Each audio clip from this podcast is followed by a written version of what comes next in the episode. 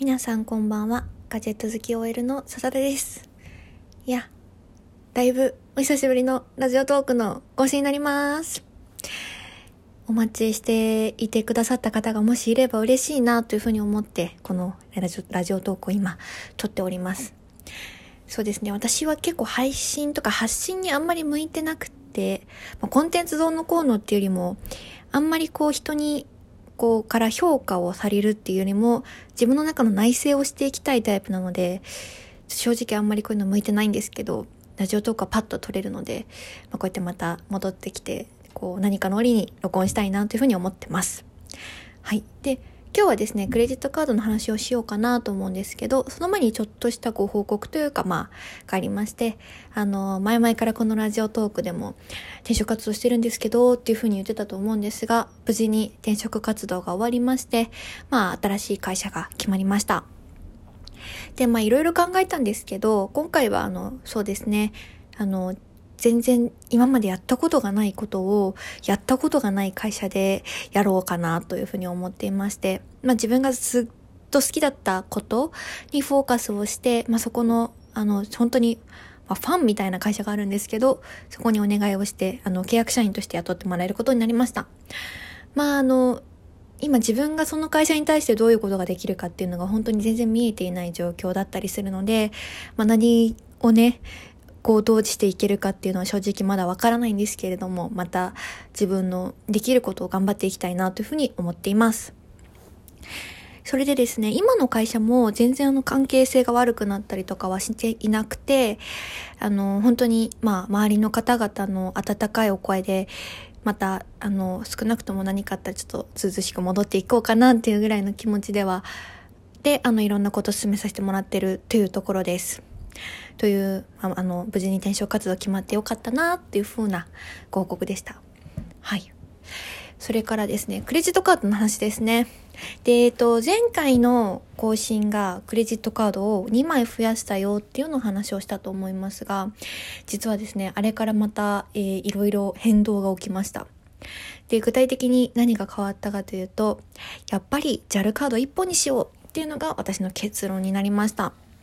で、私12月ぐらいにですね、一人で、あの、コロナもあったので、まあ一人で、えっと、JAL のどこかにマイルっていうサービスを利用して旅行に行ってきたんですね。で、私は学生時代から本当にずっと JAL カードを使っていたのにもかかわらず、全然旅行を、あの、ちょうどコロナと被ったっていうのもあって、全然旅行に行かなかったんですよ。JAL マイルも普段ほとんど使ってないのかなあんまり使う機会がなくて、でも日々の支払いは全部 JAL カードでやっていたので、結構マイルが溜まってて、まあ、あの、じゃあちょっと使ってみようかな。あの、クラブエストっていう、あの、20代限定の、なんか、こう、もう、なんていうんですか、オプションに入ってるんですけど、それでなんか、桜ラウンジラウンジが、あの、使えるよってことがあったので、あ、ちょっとラウンジ使うだけでも行ってみようかなってところで、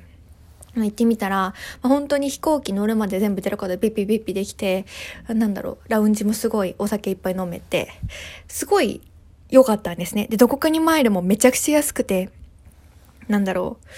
う。うん、このカードやっぱいいじゃん。あの、どっちかっていうと毎日毎日1000とか2000とかポイントが貯まって、日々の生活に割り引かれるより、こっちの方がご褒美感あってめちゃくちゃ良くないって、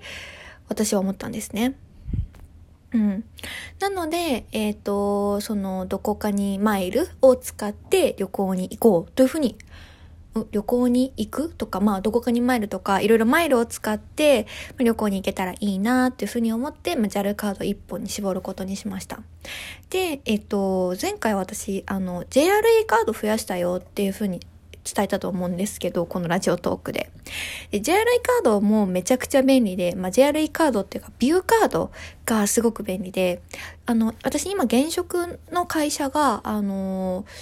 もう、えっと、月、週一出社なのか、週一出社なんですけど、あの、定期券を買ってないんですね、その頻度なので。なんで、つどつどこうピッピピッピするので、やっぱりこう移動はどうしても、なんだろう、の精算というんですか。移動で Suica をこう使ってチャージしてっていうのが多いんですけどやっぱりねオートチャージはねすごい便利だなっていうふうに思って。で私は結構駅からそうですねそんな遠くないところに住んでるので駅での買い物とか、まあ、駅の本屋さんとかよく行くので JRE ポイントが貯まるのも、まあ、結構自分の中ではありでそうそうそう。だから、まあ、いろいろ迷ったんですけど、あの、一旦自分のやつ入ってる JAL カード、JAL クラブエストカードのビザを解約をして、JAL クラブエストビューカード、JCB のビューカードの JAL カードがあるので、そっちに入り直しました。で、今それで、えっ、ー、と、ほぼほぼ全ての買い物をそこに集約させてます。で、もともとエポスカードとかとも使い分けてて、まあ、楽天での買い物は楽天カード、エポスカードは、えっ、ー、と、まあ、ガスとか、ポイントアップの設定をしてるものはエポスカード、他は JAL カード、みたいな感じの使い分けをしていたんですけれども、あの、まあ、別にいいんですけど、こう、なんだろう、お金がすごい なんか、常に削られてる感じがするんですよ。いや、なんか言ってることわかるかな？なんかこう、JAL カードの支払いは何日 ?JRE カードの支払いは何何日？楽天カードの支払いは何日？何日？エポスカードの支払いは何日って、なんかすごいこう、HP がどんどん小分けに削られてる感じがして、まあっていうのとあんまないんですけど、まああの、こう、まとまっていくらいくらがあれば大丈夫ってわけじゃなくて、私はそのお給料が大きくなくて、貯金はあの、別の口座にしているので、積み立て NISA とかもやってるので、すっごい余裕を持った額が銀行口座に入ってるってわけではないんですね。なんでまあ、え、大丈夫かなとか、あの、家賃の支払いとかも全然別の口座を経由してやってるので、その、クレカの引き落としの口座とかとはね、そういう不安が若干あって、あのちゃん、ちゃんとお金足りてるかなっていう計算をいちいちしなきゃいけないっていうのも、まあちょっとしたストレスだし、うん、シンプルに別のお財布から使っていると、送料が少ないような感じがするんですよね。前の、あの、JAL カードに1本にいろいろ使ってた時は、え、今月10万円も使ったの？まあ、あの、生活費とかをほぼ、ほぼ全部それで払っているので、まあまあ、理解はできるんですが、え、10万円も？とかあったりするので、まあそれが、もうやっぱり私の性格的には一元化したいなっていうふうに思って、JAL カードを使いました。JAL クラ、ブ ?JCB のビューカードの JAL カードに一本化しました。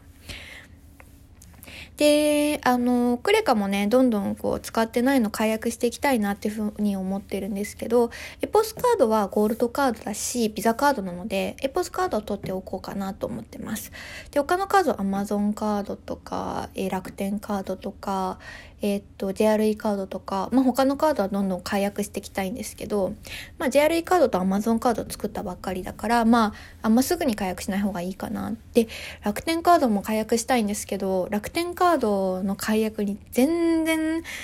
全然、なんか、電話が繋がらないんですよ。そう、明日朝一でかけてみようかなとか思ってるんですけど、もう全然繋がらなくて、もう困っちゃうぐらいに、まあそういう手法なのかなと私は思ってるんですけど。困っちゃいますよね。まあそんな感じで、ゆっくりゆっくり、あのなんかいろんなカードとかお金とか整理していこうかなっていうふうに思ってます。で、えっと、私このラジオトークで家計簿管理を、な、多分、何財務でやってるって言ったのかな？まあ、なんかあの、家計簿アプリでやってるっていうふうに言ってたんですけど、ちょっとおすすめのアプリと、もうおすすめの運用方法がまた出てきたので、またね、撮って皆さんにシェアしたいなというふうに思ってます。それでは皆さん、えー、2月になって、あ、2021年明けましておめでとうございます。すみません、もう2月も半ばになってしまったんですけど、また、あの、ゆるーく気長に更新していきたいなというふうに思うので、もしよかったら、あの、なんだろう、何かしらのツールで、ここ、ラジオトークの機能でもいいですし、ツイッターの機能でもいいですし、何かしらのね、あの、形で皆さんからお声をいただけるとすごく更新の励みに なりますので、どうぞよろしくお願いします。